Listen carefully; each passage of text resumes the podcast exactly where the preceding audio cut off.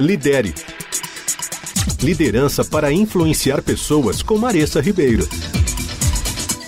No episódio anterior, eu comecei uma série para te ajudar a liderar em meio a mudanças, e uma das principais etapas é a comunicação dessa mudança.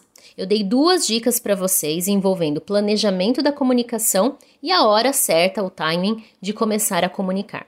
Hoje eu vou dar mais algumas dicas e se você ainda não ouviu o episódio anterior, corre lá depois e ouve, tá bom? Então, a dica de hoje ou as dicas de hoje são: primeiro, comece com a pessoa. A mudança é estressante e ela é emocional. Para construir cooperação em meio à mudança, você precisa liderar com empatia, paciência e compaixão. Se possível, forneça detalhes mais específicos sobre a mudança para poder acalmar as preocupações. Por exemplo, explique quem será afetado e como. Compartilhe o que você sabe sobre o porquê de estar acontecendo essa mudança e quando ela vai acontecer. Evite o discurso corporativo otimista, aquela coisa que a gente sempre quer fazer, e, ao contrário, tenha uma conversa bem honesta. Isso constrói um recurso fundamental e inestimável com a sua equipe, que é a confiança, algo que eu já abordei em alguns episódios anteriores também. Segundo, identifique o propósito. Depois de destacar as razões do quadro geral para a mudança, é bem útil você conseguir identificar as razões pessoais pelas quais a mudança vai valer a pena. Trabalhem juntos para encontrar respostas para duas perguntas motivadoras que são bem importantes. O que há para mim nessa mudança? E por que isso importa para mim? Ajude a equipe a imaginar um futuro após essa mudança. Se a vida parecer melhor para eles, eles vão se sentir conectados e motivados por essa visão, aumentando as chances de sucesso. Terceiro, mire no alvo. Entregue a mesma mensagem para cada público de forma diferente, baseado no como a mudança vai afetar cada um desses grupos. Um bom plano de comunicação de mudança inclui mensagens para grupos, funções e impacto da mudança.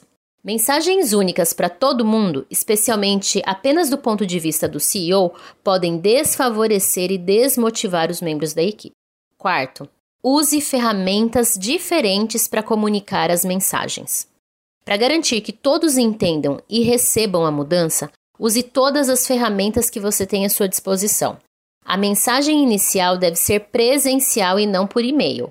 As demais você pode usar outros canais. Por exemplo, você pode fornecer notícias semanais em uma ferramenta de mensagens ou um boletim informativo, anúncios de progresso importantes em uma reunião geral e um check-in por meio de uma pesquisa, por exemplo, por e-mail. Quinto, dê tempo para ouvir. É normal ouvir preocupações dos membros da equipe. Deixando de lado a resistência instintiva, eles podem sim identificar falhas importantes que precisam ser abordadas para manter o projeto no caminho certo. Afinal, eles estão na linha de frente, eles conhecem o funcionamento do dia a dia melhor do que ninguém. Mesmo os melhores planos precisam ser ajustados.